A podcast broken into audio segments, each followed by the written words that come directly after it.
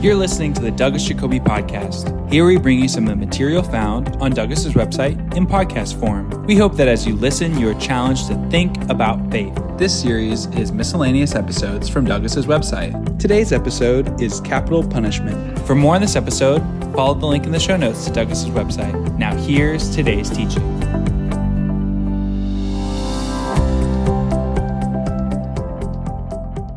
This is Crime and Punishment, Part 2 on capital punishment. In Part 1, we examined six principles relating to crime and punishment. God is a God of justice. There will be a day of judgment, which will be fair. Moral authority must speak truth to power, or no one is above the law. The law is good. Civil disobedience is occasionally justified, and the state has the right to punish infractions. After that, I shared a few thoughts on incarceration and how different imprisonment was in ancient times compared to modern times. In modern times, we seem to be torn by two conflicting philosophies one which is quite soft on crime, and one which is very hard.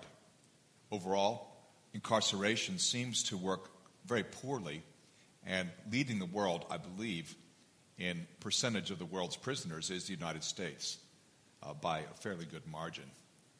And last, we shared a positive thought, which is that prison ministry it affords a great evangelistic opportunity. Well, what about capital punishment? Have you ever seen an execution? I, I know we've all seen them in uh, movies. I certainly remember Christmas Day 1989. My wife and I had moved a few months earlier from one European country to another. And that day, the leader of a former Eastern Bloc country was on trial. He and his wife, uh, well, he, he, was clearly guilty. It was, still, it was a bit of a kangaroo court. And it was followed promptly by his and her execution by firing squad. Uh, it's not the only execution I've viewed on television. I think we are so used to seeing, uh, whether it's uh, real or simply portrayed uh, maybe with special effects. We're so used to seeing violence that, that maybe we forget um, the severity of capital punishment. Now, we all understand that if the gospel message is true, execution has implications for salvation, since the Bible nowhere clearly indicates the possibility of post mortem repentance. I'm just saying that if, if the gospel message is true, and someone's life is ended, well, that's it. There's no future guarantee. And yet, we also know that there are many passages on capital punishment in the Bible. Let's begin with a brief examination of those. There was a death penalty for adultery, uh, for attacking one's parents, for bestiality, for blasphemy. Oh, by the way, all of these are in the notes that accompany the podcast. Uh, for uh, irresponsibly allowing your bull uh, to, to uh, take someone else's life. Uh, uh, you could say a severe kind of negligence. Uh, for contempt of court, cursing one's parents, having a, a child, a, a, son who was so, so disobedient, in fact, a glutton and a drunkard, that he would be taken before the elders of the town and executed if he refused to listen to them. For female promiscuity, uh, idolatry, incest, kidnapping, being malicious witness in a capital case, for manslaughter, for arrogating to oneself uh, priestly prerogatives. Uh, in other words, trying to, uh, to act like a Levite when you weren't. Uh, for Sabbath breaking, sodomy, and sorcery. Well, that's a list I found. Maybe there are one or two more. And in nearly every case, we know from the Bible and also from Jewish practice that these uh, cases were often commuted to, the, the penalties were commuted to financial penalties. That is, in uh, nearly every case of crime in the Bible, uh, people were allowed to pay money instead of, uh, for example, have their tooth knocked out or, or go to jail and so forth. But there is an exception. And the exception is when it comes to murder. Uh, for, for, for taking the life of someone else, uh, money was not accepted. Um, there was no way to buy, buy, your way out of that, at least not legally. And that principle is actually uh, explained in Genesis 9, right after the flood. Well, what do you do with this? On the one hand, uh, I guess if you're very strong and, and pro uh, capital punishment, you say, well, that's it. Thanks, Doug. You've, uh, you've laid it out. It's pretty clear, isn't it? And you, if you're on the other side, you may be feeling a bit mortified. But did you realize that every single one of these death penalties is stipulated only in the Old Testament? There is none in the New. And one reason for that is that the Old Testament times were different to the New Testament times, in that in the Old Testament, the church and the state were essentially one. Civil penalties, uh, criminal penalties, were carried out by the leaders of the nation. There was no real separation between nation and church. In the New Testament times, the people of God are always imagined as a minority within um, a larger civil body. But by the way, people have tried. In the Protestant Reformation, some people tried to, to govern by the Old Testament laws, including the Old Testament capital punishment legislation. Uh, it didn't work very well. Uh, but I, I'm not going to try to argue from practicality. The question is what's true? Not what do we prefer, not what seems the easiest to carry out, but what's actually true? What does the New Testament say? Well, you, uh, you may be in for a bit of a surprise. A couple years ago, when I was doing a study on this uh, topic of capital punishment, I certainly thought that the New Testament writers would simply continue the attitude and the philosophy of the Old Testament writers. But then there were some passages that that I, I was already familiar with that I, I, I guess I should have thought about more. Listen to this Romans 12. Paul says, Do not repay anyone evil for evil. Be careful to do what is right in the eyes of everybody. If it is possible, as far as it depends on you, live at peace with everyone. Do not take revenge, my friends, but leave room for God's wrath. For it is written, It is mine to avenge, I will repay, says the Lord. On the contrary, if your enemy, enemy is hungry, feed him. If he's thirsty, give him something to drink. In doing this, you will heap burning coals on his head. Do not overcome by evil, but overcome evil with good. Well, here Paul says that we're not to take revenge. We're not to repay anyone evil for evil. It is sometimes objected, well, as long as it's not personal, it's okay for me to take someone's life. If I'm ordered to do so by the state, then it's not really personal. Uh, that distinction was not actually made by the early church, and perhaps another time we can, uh, we, we, can do another uh, podcast on, on whether uh, taking someone's life was permitted in any circumstance. What did Jesus say in Matthew 5?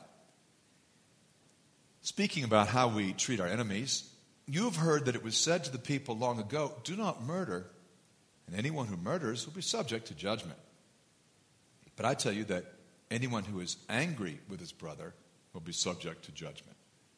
Again, anyone who says to his brother, Racha, is answerable to the Sanhedrin. But anyone, anyone who says, You fool, will be in danger of the fire of hell. And then a little bit later on in the same chapter, Matthew 5, I tell you, do not resist an evil person. If someone strikes you on the right cheek, turn to him the other also. And if someone wants to sue you and take your tunic, let him have your cloak as well. If someone forces you to go one mile, go with him two miles. Give to the one who asks you, and do not turn away from the one who wants to borrow from you. You have heard that it was said, Love your neighbor and hate your enemy, but I tell you, love your enemies and pray for those who persecute you, that you may be sons of your Father in heaven. He causes his sun to rise on the evil and the good and sends rain on the righteous and the unrighteous. If you love those who love you, what reward will you get? Are not even the tax collectors doing that? And if you greet only your brothers, what are you doing more than others? Do not even pagans do that? Be perfect, therefore, or we could translate mature, as your heavenly Father is perfect. You see, Jesus is saying in the past, you've heard one thing, I'm telling you another thing. In the Sermon on the Mount, sometimes he clarifies the true intent of an Old Testament law. At other times, he seems to overthrow the law completely, to abrogate it. In either case, we are called to be different to the way people are in the world. And certainly, uh, among modern Christians, and let me use the word quite broadly, when it comes to the area of loving one's enemy, there seems to be no difference uh, between them and, and the average person in the world. Well, one of the most popular verses in support of capital punishment that, that uh, I, I hear on the lips of Christians is Romans 13. And they'll refer to verse 4. And this is talking about a Roman magistrate or officer uh, and about the need to obey the law. Let me read Romans 13. For he is God's servant to do you good. But if you do wrong, be afraid, for he does not bear the sword for nothing. He is God's servant, an agent of wrath, to bring punishment on the wrongdoer. Well, there you have a, a, a government agent. He bears the sword. He could use it. This is a reference, by the way, to uh, capital punishment. And it says, in fact, he's God's servant. In fact, in this chapter, Paul says that the powers that exist exist by God. I think we need to uh, keep in mind, though, that just because a power is ordained by God doesn't mean that that power is moral. God raised up the Assyrians. Read Isaiah chapter 10. And then he raised up the Babylonians to punish the Assyrians because the Assyrians did wrong. All governments, if we're going to take Romans 13 at face value, exist with the permission of God. This would include the government of North Korea this would include governments of many places uh, that the world knows very well are unrighteous. So, uh, what God permits and what, in the sense of his permissive will, and what God prefers or desires in terms of his moral will may be different things. There are many things that the Romans did and did so by the leave of God, uh, which were not right. And I, I thought about this. If I were a Roman soldier, technically I could require uh, a local to a civilian to carry my pack for me for a mile. Jesus said, let him carry it, uh, two, take it two miles for him. Yes, but if I were a Christian, would I force someone to carry my pack for a mile? Uh, Roman soldiers did quite a few things, um, from extortion and to, uh, to rape to uh, killing, of course. Just because something is done by someone who works for a government doesn't necessarily make it right. And we're going to see that in a moment as we look at a couple of quotations from the early church. At any rate, Romans 13 is talking about Roman soldiers. It's not talking about Christians. You might say, well, but what if Christians were in the army? Well, that's a separate question, and, and we'll, we'll, we'll deal with that in a moment. The sword that the, uh, the Roman bore was used for decapitation. We see this in Acts 12, where James loses his head. Mark 6, John the Baptist is executed. Uh, in the book of Revelation, chapter 20, verse 4, and other places. So the sword refers to capital punishment. By the way, normally that was the way that Romans were killed, uh, except for high treason uh, in which case they could be crucified. Normally, Romans were simply beheaded. Crucifixion was a, a punishment for slaves. Uh, now, here's what surprised me as I went back through these scriptures and through the assistance of a friend of mine. His name is David Brousseau, he's written on this, and he pointed me to a lot of literature uh, on the subject from the early uh, years of the church. What surprised me is that the early church unanimously opposed capital punishment. I, I was surprised. I, I could imagine that there would be many issues on which we would have different views. Perhaps it would be simply cultural. But their opposition to capital punishment was uh, unanimous for several hundred years. Okay, let me give you just a few um, um, illustrations. And this is from the second century. The author is Athenagoras. When they know that we cannot endure even to see a man put to death, though justly, who of them can accuse us of murder? We consider that to see a man put to death is much the same as killing him. So, how can we put people to death? What this man is saying is that, in answer to the charge that Christians committed murder, he said, we, we not only don't commit murder, we won't even look at it. that has some obvious implications for some things that we allow ourselves to see. I believe in our entertainment saturated, violent saturated uh, media society, but that's another podcast. Here's a, a quotation I'll share from the third century from a man named Origen. Christians could not slay their enemies, nor could they condemn those who had broken the law to be burned or stoned, as Moses commands. However, in the case of the ancient Jews who had a land and a form of government of their own, to take from them the right of making war against their enemies, of fighting for their country, of putting to death or otherwise punishing adulterers, murderers, or others who were guilty of similar crimes, would have been to subject them to sudden and utter destruction whenever the enemy fell upon them. What Origen is saying, this is around the year 250, is that the Jews were a commonwealth. They, they were an actual government. And if they didn't have the ability to wage war, to defend themselves, that would have been the end of them. But Christians are in a different situation.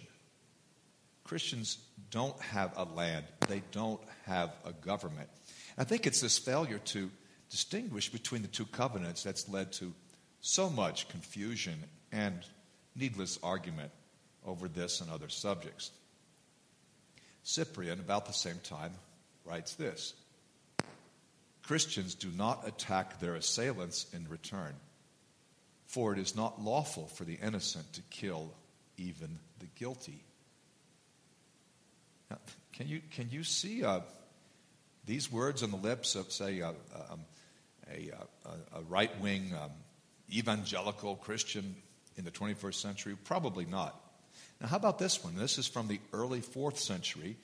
These are in the actual final years of, of persecution, shortly before the Romans stopped killing Christians and, and started actually supporting them.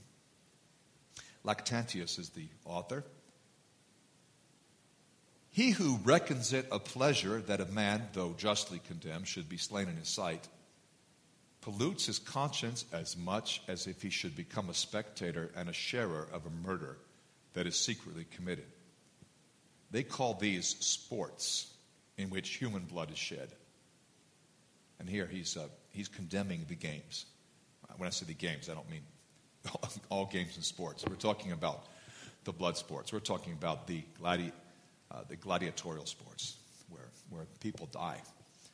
And just one more, and this is from the same author. Again, this is around the year, uh, around the year 310. When God forbids us to kill, he not only prohibits us from the open violence that is not even allowed by the public laws, but he also warns us against doing those things that are esteemed lawful among men. Thus, it will not be lawful for a just man to engage in warfare since his warfare is injustice itself, nor is it lawful for him to accuse anyone of a capital crime. For it makes no difference whether you put a man to death by word or by the sword. For it is the act of putting to death itself that is prohibited. Therefore, with regard to the commandment of God, there should be no exception at all. Rather, it is always unlawful to put a man to death whom God willed to be a sacred creature. This early Christian writer is saying that life itself is holy, and it's simply wrong to put a man to death. And you might say, but, but it was commanded under the Old Testament. Exactly, that's under the Old Testament. But we're under the New Testament here. And so he's saying here that, of course, it's wrong to disobey the law. The law uh, prohibits murder. But the, the, early Christians seem to have gone even farther than that. Uh, they were reluctant even to bring capital charges. That is, to turn someone in, the penalty for whose crime would be execution was something that they avoided. And, and notice how he put it. It makes no difference whether you put a man to death by sword or by the word. By word or by the sword. For it's the act of putting to death itself that's prohibited. Well, this is, uh, this is so different to certainly what I had been taught, what I had been brought up believing, what I believed as a Christian. And, and for years, the way I interpreted the Bible, probably for the first 25 or 30 years of, of, being a Bible student. Now, you may say, oh, this is, uh, this is weak minded pacifism. Well, hang on a second. Pacifism means making peace. Jesus said, Blessed are the peacemakers. The goal is peace.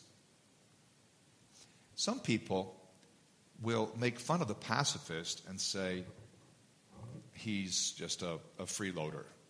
He's, he's happy to have the benefits, he's not willing to make any personal sacrifice. I think they may be confusing pacifism with quietism. Quietism is when, well, really, there's no involvement at all. People just keep to themselves. Pacifism can actually be quite an active enterprise. Uh, think of people like Martin Luther King Jr., think of uh, Mahatma Gandhi. These are pacifists who were also quite, uh, quite involved in the process.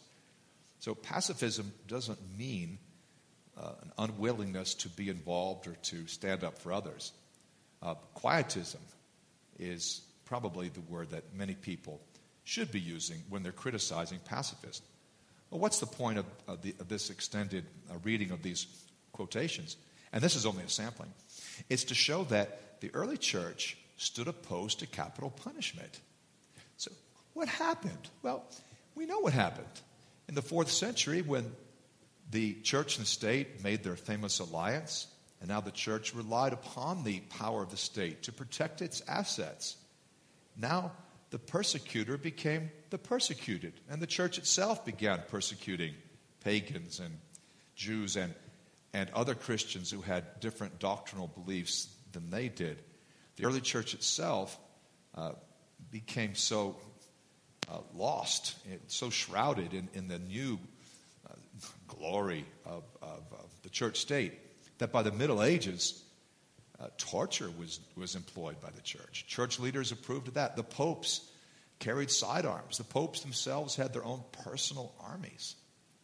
Now, you may, I know there are a lot of questions that will be coming up right now. Is it, is it uh, wrong to defend yourself? Uh, you know, the Old Testament certainly seems to distinguish between um, uh, Exodus chapter 22 uh, whether a, a, burglar is killed in, in daylight or in, uh, in the dark of night. Uh, is violence ever justified? Uh, we're not going to go into all of that right now. It would be too long a lesson.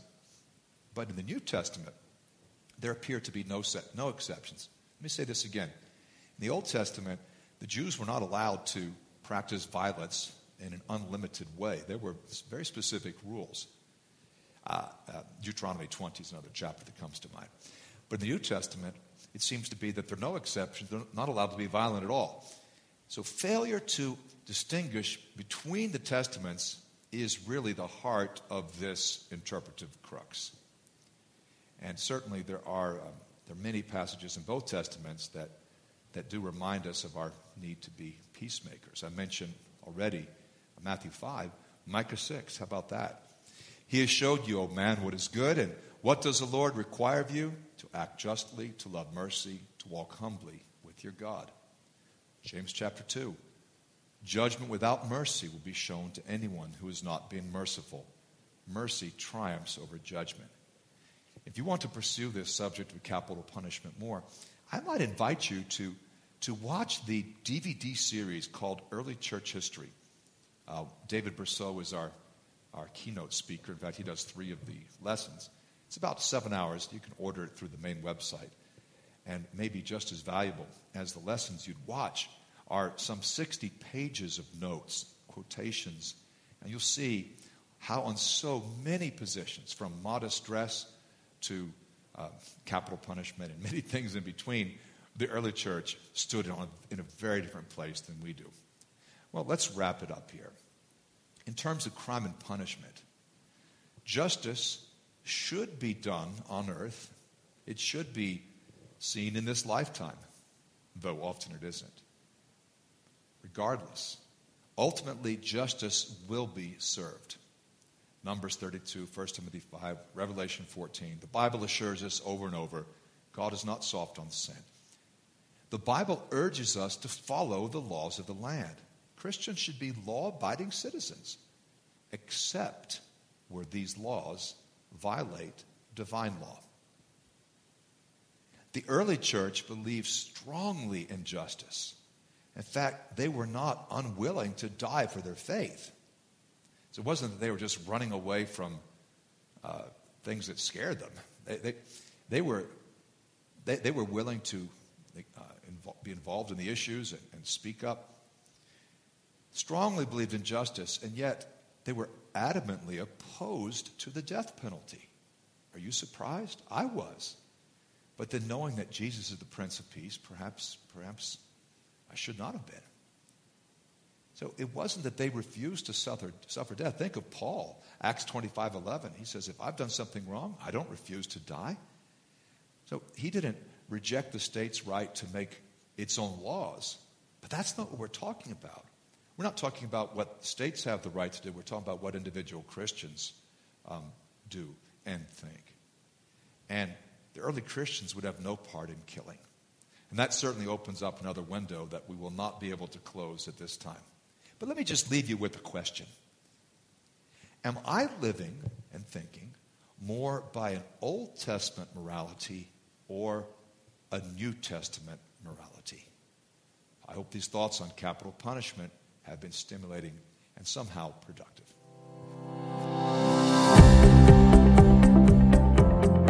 We hope you enjoyed Douglas's teaching. For additional notes and resources, be sure to check out Douglas's website in the show notes. The website has hundreds of articles, podcasts, and videos for you to access for free. You can also become a premium subscriber and gain access to thousands of online resources from Douglas's teaching ministry. Thanks again for listening.